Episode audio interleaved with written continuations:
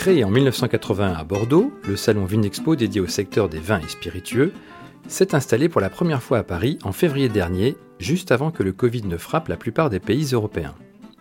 Au dire de François Surget, œnologue, caviste et producteur, c'était un peu Noël en février. Nous allons donc le suivre dans les allées de cet événement incontournable du secteur. Je m'appelle Philippe Hermet, bienvenue dans Vin Divin. Bonjour François. Bonjour Philippe. Donc aujourd'hui on va parler euh, bah, du dernier grand événement international qui a eu lieu en février dernier à Paris. Euh, c'était avant le, fameux confinement. Euh, Tout à fait, oui, même un mois avant. Même s'il y avait déjà le Covid en Chine. Pour preuve, les visiteurs chinois n'étaient pas présents tout à fait. Durant cet événement. Euh, donc pour résumer, en fait, c'est un, événement qui a quand même attiré 2800 exposants et presque 30 000 visiteurs, dont un tiers d'étrangers, donc quelque chose de, très très important. Euh, et ma première question, elle est assez simple. Pourquoi euh, avoir choisi Paris alors que traditionnellement cet événement avait lieu à Bordeaux? Mais Tout simplement, euh, je pense que c'est une partie très intelligente qui a été faite là. Ça, en tout cas, c'est bien joué. Parce que, que ce soit Vinexpo, Bordeaux, euh, Vini Sud, là, on a une espèce de fusion qui s'est faite entre Vini Sud et euh, Vinovision. Et on, a apporté le professionnalisme du vin, on, lui, on, lui, cherchait une capitale. Et je crois qu'ils l'ont trouvé. Je pense qu'ils l'ont trouvé à Paris, tout simplement parce qu'il y a tous les accès déjà européens c'est une capitale européenne. Donc euh, il y a tous les accès pour l'Europe déjà. Et il y a aussi l'accès avec tous les aéroports bien sûr, à pour, le, monde entier. Évidemment, là, la Chine n'était pas présente, la Chine était, principalement absente, bah, tout simplement, bah, on en connaît la cause.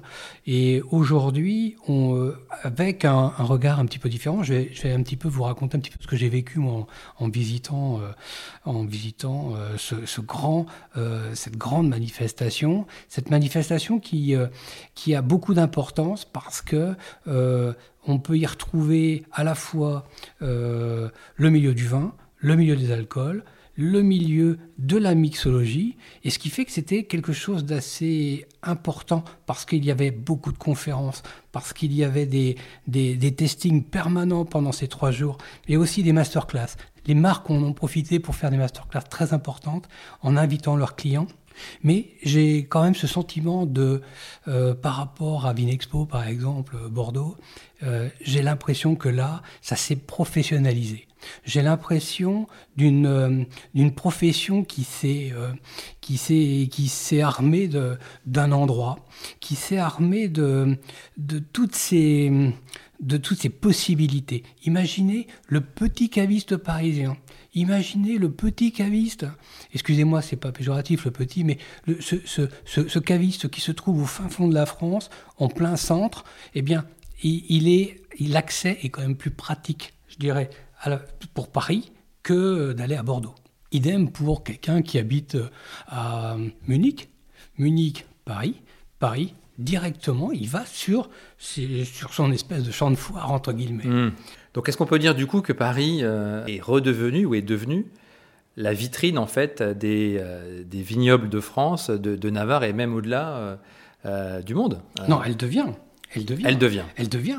Elle, elle, va devenir cette capitale mondiale du vin le fait que Paris centralise un petit peu le monde entier sur le vin, le plus important, c'est que c'est fait à une époque clé. L'époque où ils l'ont choisi, c'est là où je parlais d'intelligence tout à l'heure. Le 10, entre le 10 et le 13 février, j'ai trouvé ça hyper intéressant, hyper intelligent, tout simplement parce que c'est le moment où les cavistes, les restaurateurs, les grands, les grands monnayeurs du vin internationaux font, leurs achats. Mmh. Exactement. Mmh. Donc on y trouvait principalement des, des, châteaux, des grossistes, des négociants, des distributeurs. Donc un salon, un salon vraiment professionnel, peu de grand public finalement. Euh. Voilà. Et on s'aperçoit que dès qu'on rentre, on est accueilli, mais aussi accompagné. Et ça, c'est moi qui suis un, fanat de moto, je suis euh, toujours euh, au salon des motos et des voitures dans, dans, dans, ce parc à la porte de Versailles. Et eh bien là, j'ai trouvé un espèce d'accompagnement que je n'ai pas habituellement. On m'a accompagné, on m'a euh, on m'a aidé. Et très souvent, j'ai été, j'ai été interpellé par des gens qui me demandaient si j'avais besoin d'aide, si j'avais besoin qu'on m'oriente. Et je pense que j'étais pas tout seul, puisque il y avait énormément de gens pour les accompagnements.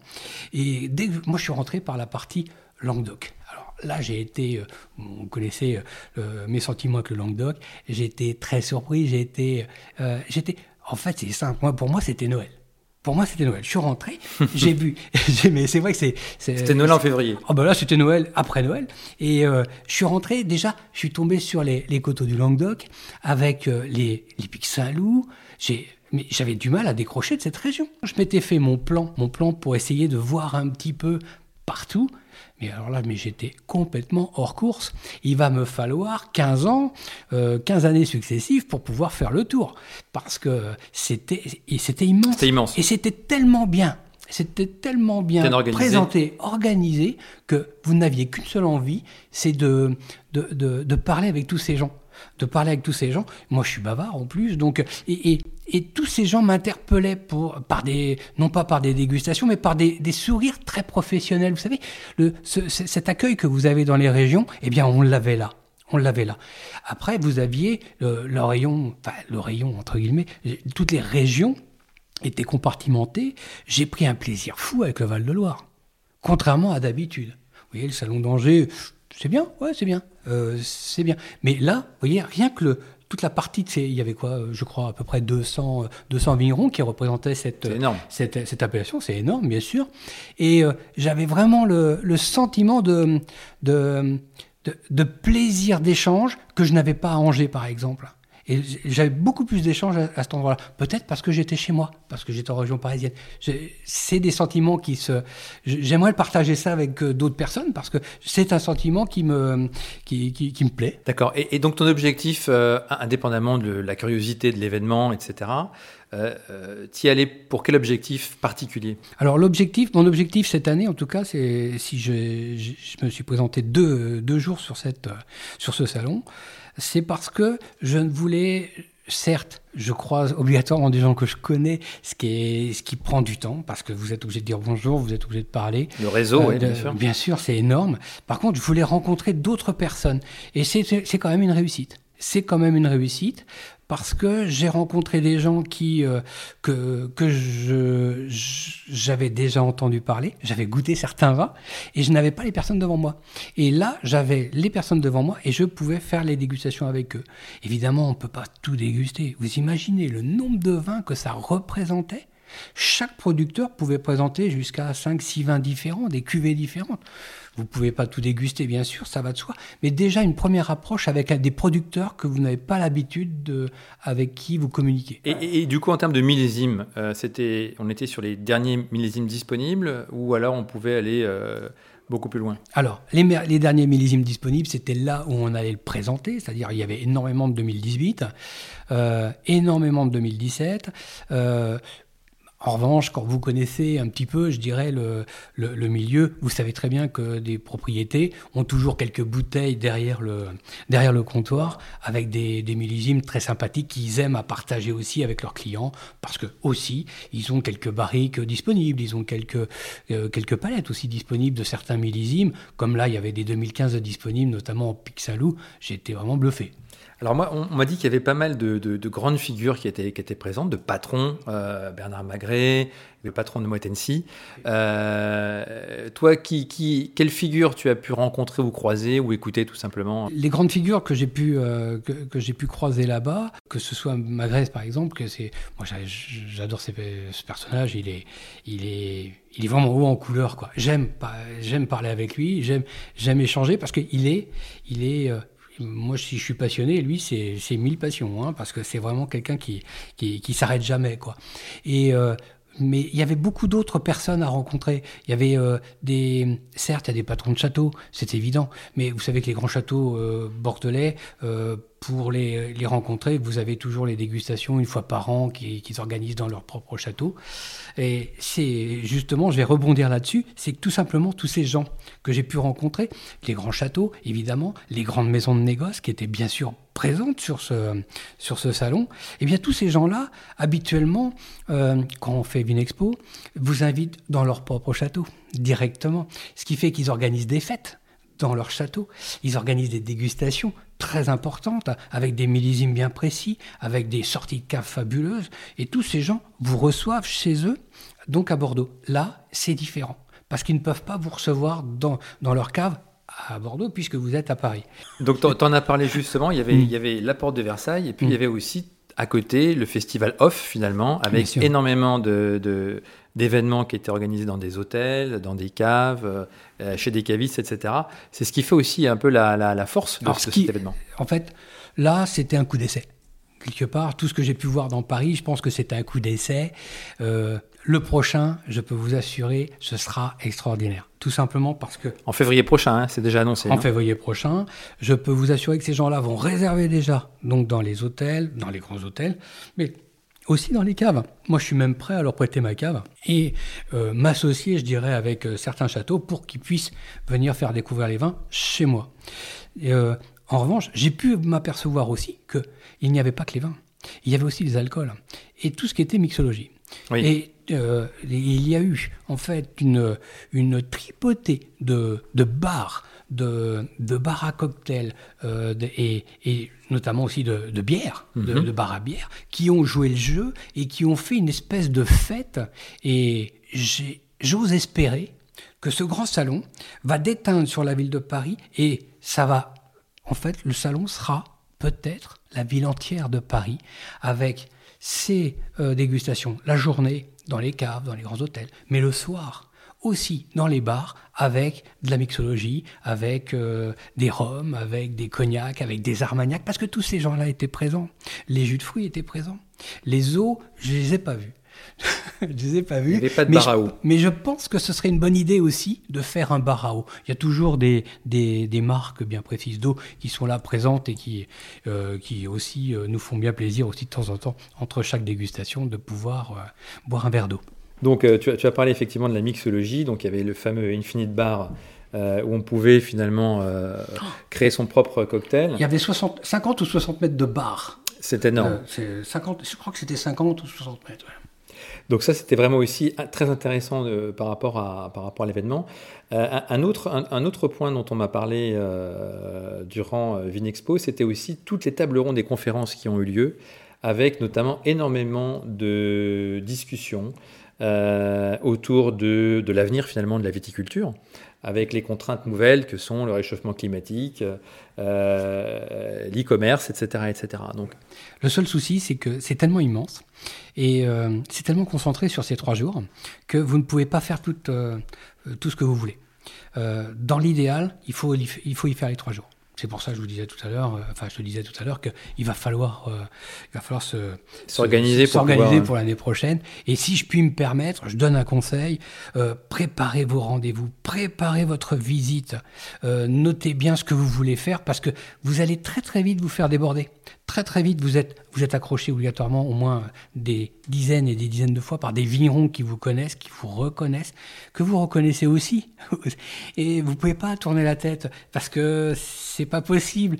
Donc, euh, bah, c'est un sourire par là, c'est un échange de sourires, et puis ça se finit avec une dégustation. Et puis, euh, je, je, dis pas que ça va se finir avec des commandes sur place, et quoique j'ai vu énormément de, de tables de négo, euh, de négociations chez, chez certains producteurs. producteurs et négociants ils passaient directement, il y avait des, gens qui venaient préparer et avaient préparé leurs commandes. Et euh, ils faisaient aussi des dégustations, ils commandaient aussi en même temps, surtout pour le marché extérieur. Est-ce que donc tu nous as parlé notamment du, fameux pomme roll que, tu as découvert. Est-ce que tu as eu l'occasion de goûter par exemple des productions étrangères euh, de vin ou, de euh, même de sparkling Moi, ce qui, ce qui m'a intéressé et interloqué un petit peu, c'est on, a vraiment isolé un petit peu sur un étage, euh, bâtiment 7, quelque chose, euh, 7-1 ou 7-2, je ne sais plus exactement, euh, euh, tous, les, tous les vins des, pays extérieurs. J'ai trouvé ça un petit peu dommage. Quoi, de, je pense qu'il faudrait, il faudrait un petit mixer un peu plus. Il faudrait mixer un petit peu plus. En mixant un petit peu plus, on aurait déjà, on aurait déjà plus d'échanges encore. Déjà, un échange qui est très important, c'est les échanges entre producteurs. Mhm. Et je trouve qu'il n'y avait pas. Enfin, après, c'est toujours pareil, j'étais pas suffisamment. Euh, oui, t'as pas pu tout voir non plus. Non, j'ai pas pu tout voir. Trop mais je pense que j'ai pas vu ces, ces échanges de ré, entre régions, quoi. Et il euh, faudrait que ça dure un petit peu plus longtemps. Il faudrait que ça dure un petit peu plus longtemps, quelques jours de plus peut-être. Et euh, mais c'est vrai que quand on prépare bien sa visite, à découvrir, les découvertes se font mieux. Hein. je pense que là, va, va falloir vraiment le faire. Et ces conférences, il y en avait énormément. Il y en avait une, je crois que c'était Moet Tensi qui la faisait. C'était sur l'avenir du vin. Euh, c'était le vin en 2050. Donc pour toi, pour résumer, ce Vinexpo euh, 2020, c'était un vrai succès. Oui. Euh, on espère que ça va aussi permettre au secteur de, de se redynamiser un peu après ces, Ah, ces deux, trois mois euh, difficiles. Oui, tout à fait. Je, je- je reste convaincu que, que ce, euh, cette manifestation, elle, est, elle en est vraiment au début, au début de sa carrière. Parce que je crois que là, ça va vraiment dynamiser le monde du vin. Et, tout à l'heure, quand je disais la ville de Paris va jouer, euh, je parle pas de la mer, euh, de Paris, hein, euh, je parle vraiment du milieu, le, milieu de, des bars, le milieu des caves, le milieu des hôtels dans Paris. Rien à voir avec la mairie. Tous ces gens-là vont jouer le jeu et je pense qu'il va y avoir une pouf, une accélération dans les manifestations sur le vin et les alcools, bien sûr, dans Paris. Je profite du, fait que tu parles des, des cavistes pour te poser une petite colle euh, pour terminer cette, cette émission. Donc, euh, combien y a-t-il de cavistes à Paris selon toi? Alors, caviste indépendant ou de chaîne? On va dire cavistes euh, en De général. boutiques, alors, tout compris. Moi, je pense qu'il y a à peu près, oh, il y a bien 7 à 800 boutiques dans Paris. Hein. Alors, le chiffre que j'ai de la, de la CCI de, de Mhm. Paris, c'est 604 cavistes Dans Paris. en 2007. euh, D'accord. Dans Paris, intramuros. Et on compte bien sûr les grandes chaînes. Euh, je pense qu'on compte les grandes chaînes, c'était pas précisé dans. dans, dans- Parce que s'il y a les grandes chaînes, c'est pas les- si les énorme que ça pour les autres. Quoi. Euh, dans le même ordre d'idée, c'est la deuxième question. Combien y a-t-il, selon toi, à Paris toujours, de bars-restaurants qui ont la licence 4, donc le, le droit de distribuer, euh, de vendre de, de l'alcool? J'en ai aucune idée. Allez, euh, alors ça comprend les hôtels, les bars, les caves, ça comprend, ça comprend tout ça. Ça comprend tout, ça comprend les Ah, ça bars, les comprend- restaurants. euh. Alors, je dirais entre 6 et 7 000. 6 et 7 000, euh, 7 000 endroits où on vend de l'alcool. T'es vraiment pas loin. Il y en a 8800, euh, toujours selon Mm. la, la CCI de. Paris. Mm. Euh, et enfin, ma dernière question. euh, Je croyais que c'était une question seulement. et, et enfin, ma, et enfin, ma dernière question, parce que Oui. j'ai trouvé ça amusant. Oui. Et ça, je trouve que c'est vraiment pas facile. En tout cas, moi, c'était une surprise. Quel est le prix moyen d'un verre de vin euh, dans un restaurant ou un bistrot indépendant à Paris, en moyenne? Quel est le prix moyen d'un verre de vin? Bah, je, serais tenté de dire, euh, allez, tout simplement entre 8 et 12 euros. Alors, tu es, bien au-dessus, figure-toi, parce que ça, c'est plutôt le prix que l'on peut trouver en moyenne dans un restaurant gastronomique, euh, qui est aux, alentours de 9 euros. Euh, par contre, pour un bistrot indépendant ou un restaurant indépendant à Paris, c'est 5,40 euros selon Opinionway, et c'est euh, 26% plus cher que- qu'en province. Euh, donc ça, c'est aussi assez intéressant comme chiffre. Euh, je voulais t'en parler. Ouais. Euh, voilà, pour terminer cette, Bien, je, cette suis, euh, je suis émission. assez, je suis assez bluffé, hein, parce que Moi aussi, j'étais- je pensais que c'était. Moi aussi, j'étais très surpris en fait par ce, par ce chiffre. C'est la Moi, je- raison pour laquelle je voulais le La partager avec toi. peut payer à 12 euros dans un restaurant qui n'est pas classé, je pense que je vais pas être content.